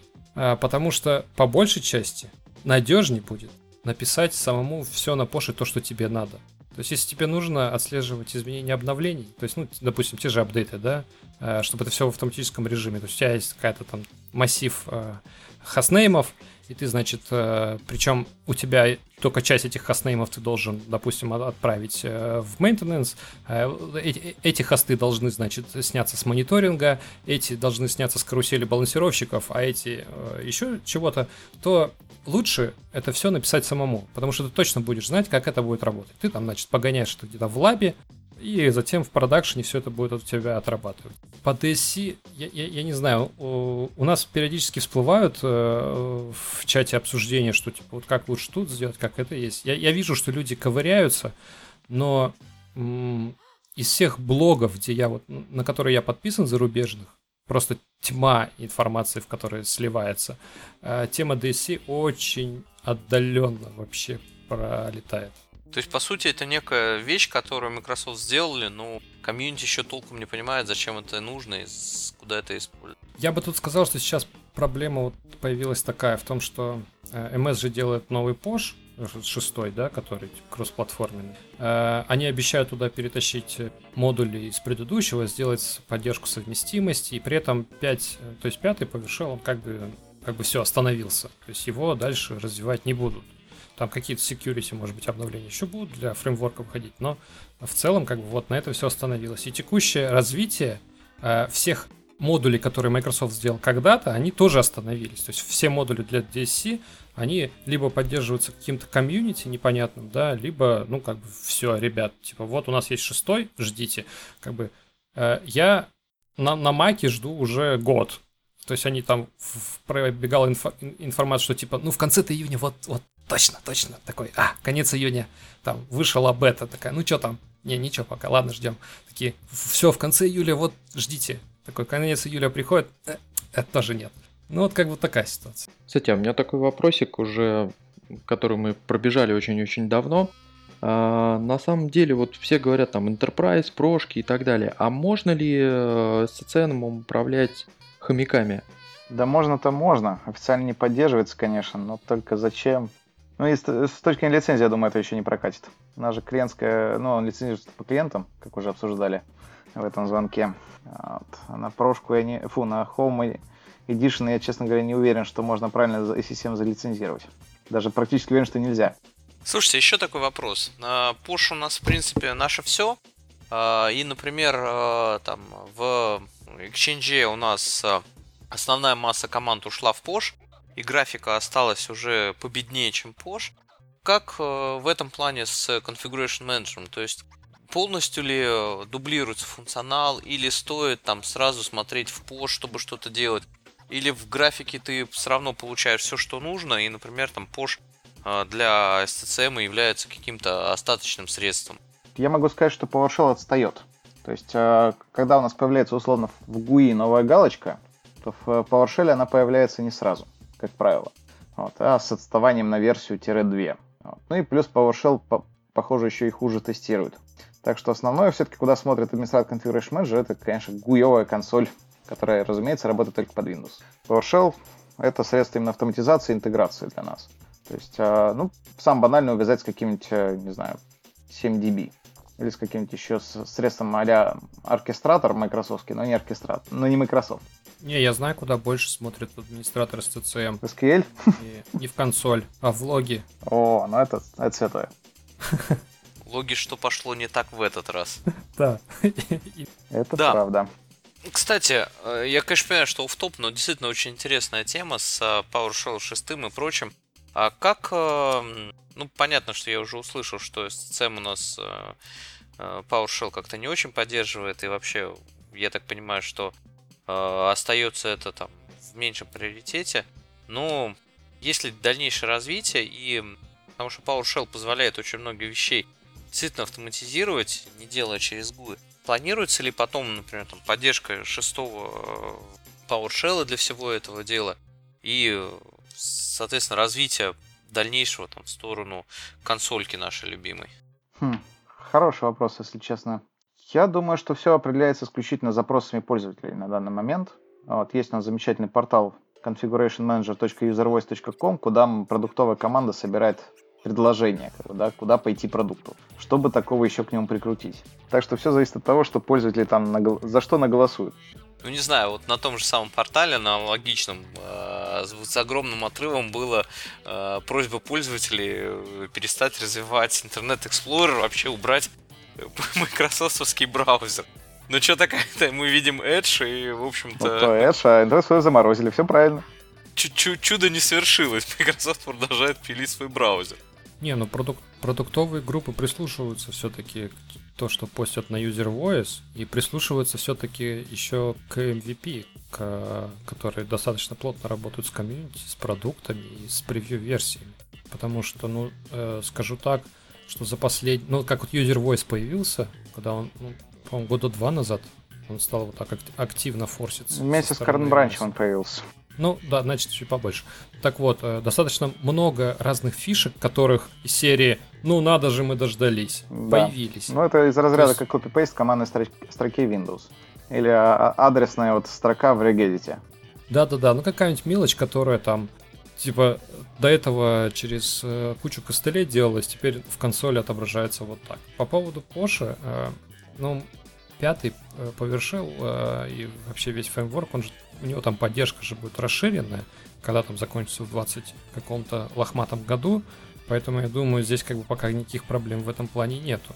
Одна из таких больших проблем в том, что командлеты от версии вверх к версии могут сильно меняться. О, да. Допустим, скрип- скрипты, написанные для 2012 Configuration Manager, абсолютно могут не работать для текущего current branch. И а документация бывает не очень быстро и своевременно обновляется, и тебе нужно понять, блин, что такое-то происходит. Но в целом, в принципе, все, что ты как бы на колхозил в консоли, можно все это дело автоматизировать. Вопрос только твоей его сноровки, ну, ковыряния. Да, ну, в общем-то, коллеги, основные вопросы там по чатику мы уже вроде пробежались. То, что люди задавали вопросы. А, нет, есть еще один интересный вопрос. Э, сравнение Configuration Manager с э, BigFix от э, IBM. Я опять же промолчу. Не видел BigFix. Ну а кто-нибудь же не видел BigFix вообще? из присутствующих здесь. Я вот, например, первый раз в жизни, и вообще первый раз услышал это, это название вот без вопросов в чатике. Я, я 15 минут назад зашел в Google и написал SC7 versus BigFix, и мне открылся пост. Я могу просто его перевести. Ну, Если бы ты это сделал, не озвучивая то, что ты собираешься сделать, это было бы красиво. Но, но, но сейчас уже как-то, я думаю, будет э, не самый удачный вариант. По идее, это должны знать наши, кстати, продажники. Они должны убеждать как-то э, заказчиков покупать Configuration Manager. Я думаю, в России просто тупо никто не знает про BFix, поэтому этот вопрос вряд ли кто сильно задает. Ну, я думаю, а что продажники задают... IBM не дремлют, не? Э, я почти 5 лет сидел на железе IBM, и самое интересное, что никто из э, товарищей из софтверного э, отдела IBM ко мне не приходил и ничего не предлагал. Единственное, что я знаю из IBM, я в свое время пытался замутить Tivoli, э, который мне из Москвы в итоге прислали сами IBM-овцы, потому что я не смог по официальной учетке зарегистрирован у них скачать. Мне прислали на шести дисках. Вот, чуть ли там внутри они сами пытались его скачать. Там долгая, забавная история. Вот. Э, после того, как я попытался его поставить и потратил на установку просто next, next, next три дня, я понял, что он у меня не взлетит. Ну, потому что он через три дня все равно не завелся. Вот. Это, соответственно, на голую там винду, там по всем э, правилам то, что они хотели и прочее, прочее. Ну, как бы я понял, что это, наверное, я слишком слаб духом для э, такого софта. Вот. Э, это я к тому, что я думаю, что товарищи продажники из IBM, э, мне кажется, не продают софт IBM, потому что он стоит еще гораздо дороже, чем софт от Microsoft. Да, в статье почему-то написано, что почему-то этот IBM Big Fix дешевле конфига. Ну, может быть, я как Но просто... Из, из, из сравнений конкурентов, как бы, ну, у меня была только миграция с Ландеска когда-то давно, ну, который теперь как-то Иванти называется, что-то такое. Альтирис еще есть. Вот, и основная цель, почему заказчик отказывался от Ландеска, э, в том, что каждый модуль, допустим, модуль сетевой загрузки, который там в Ландеске есть, ну, как OSD в нашем случае, да, он э, активировался отдельными лицензиями. Там э, какой-то еще отдельный модуль тоже надо было докупать. И они когда в сумме начали считать, там Landesk за одно устройство выходил какой-то космос. При этом у заказчика есть Enterprise Agreement, соответственно, Windows 10, в который уже входят лицензии на Configuration Manager. И они как бы такие, ну, раз у нас уже все есть, то типа давайте от Landesk отказываться. На кой мы за него будем отдельно платить? У них даже был кейс в том, что они рассматривали переход на endpoint Protection с Касперского, потому что как бы на Endpoint Protection у них лицензии там по подписке уже были какие-то, вплоть даже до того. Да, в принципе, Endpoint Protection не самая плохая штука. Может быть, конечно, не такая навороченная, как Касперский, но, на мой взгляд, вполне себе. Ладно, мы, в общем, отвлеклись. Итого, из чатиков вроде мы все вопросы позадавали. Коллеги, поправьте меня, если я не прав. Ну, я бы, я бы добавил по поводу софта, вот самый первый вопрос. А, сейчас я его открою. С помощью CCM можно ли удалять старые версии, когда выкатываешь новую версию в офисе, бла-бла-бла-бла-бла-бла-бла. Я здесь бы хотел бы добавить, так как я адепт PowerShell App Deployment Toolkit, хотел бы, раз нас будут слушать те, кто занимается конфигом, я хотел бы обратить внимание, ребят, понятное дело, что у вас там есть э, MSI-пакеты, там выстроение зависимости в Configuration Manager, можно всяко разно в консоли настроить э, развертывание софта и сделать такой а CI для ПО. Но комьюнити уже не первый год работает над тулкитом, ну я как бы его пропиарю. На GitHub есть PowerShell App Deployment Toolkit.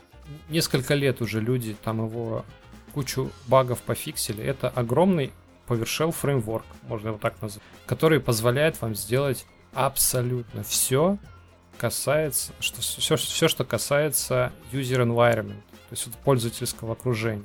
Он отлично удалит, э, прибьет процессы, переставит все, что надо, подправит какие-то значения в реестре. Вы можете вызвать там э, чистый пош какой-то и что-то сделать, там создать какой-то файлик и внести туда изменения. Есть отличная документация по нему, и вот вопросы такие из серии, там можно ли удалять, а как проще, вот он абсолютно все это дело решает. Вопрос только почитать на английском документацию отличную, и все станет понятно. На самом деле поддержу, потому что есть, конечно, штатный функционал. Вот. Он хорош тем, что он штатный. Вот. Он есть, типа, его поддерживает компания Microsoft, которая большая, толстая и поддержкой заморачивается. Вот. А есть какие-то вот кастомные решения, которые делают жизнь лучше. Вот. Но в них там придется, может, поразбираться подольше, либо там, с поддержкой будет не все так хорошо. Но они зато реально делают жизнь лучше. А тут каждый сам для себя выбирает. В принципе, на самом деле, вот то, про что говорит Антон Масян, э, вот это многие большие конторы пишут свои э, аналогичные решения для себя. Ну, скажем, кто пользуется до сих пор 2007 Configuration Manager, вот, для них это вообще великое решение. Как говорят на Ютубе, ссылочки будут под видео в описании. Да, да. Ну, короткий ответ, кстати, на вопрос, это механизм Supersidence для приложений. Вот, это если именно в, в Configuration Manager пользоваться. Механизм замены. Так вот и есть он. Понятно. Ну что ж, коллеги, вроде как мы все обсудили, что хотели. Есть у кому что добавить? Какие-то комментарии, мысли? По поводу 18-20-летних мы говорили. Учить PowerShell. У меня есть... Да. Нет, у меня есть еще три примера человек, э, людей, которые э, благодаря конфигу уехали в Европу, в Штаты, и там абсолютно прекрасно себя чувствуют. Э, занимались они именно проектами там, по миграции с XP на 7 когда-то давно. Сейчас у них там десятка, гибриды и так далее. То есть ну, вопрос только в том, насколько ты гибкий вот, в момент э, развития самого продукта. В принципе, нет ничего невозможного. Ну и да, есть страны, которые тоже олдскульные. Та же вот Германия, например. У них есть, конечно, и облачные заказчики, но есть огромное развертывание Configuration Manager. Да и в Штатах тоже. Ну что ж, коллеги, тогда я резюмирую. В общем-то, продукт все равно для меня остался абсолютно неоднозначным. Есть понимание, что он даст тебе большие возможности. Есть понимание, что вокруг этого продукта есть куча мифов, которые потом все равно ты будешь э, развеивать э, в своей голове по мере того, как будешь работать с продуктом. И в итоге могу сказать, что в крупных компаниях все равно, э, скорее всего, вы не избежите этого развертывания, а тем, кто хочет его изучать, что да, действительно, продукт хороший, к сожалению, в России не так востребованный сейчас или вообще, посмотрим. А, но э, все равно сейчас войти плотно углубляться в какой-то конкретный один продукт сложно, все равно очень требуется много вокруг. Поэтому спасибо всем за внимание и Всем до свидания. Пока-пока. До свидания. Счастливо всем. Б-б. Всем до свидания.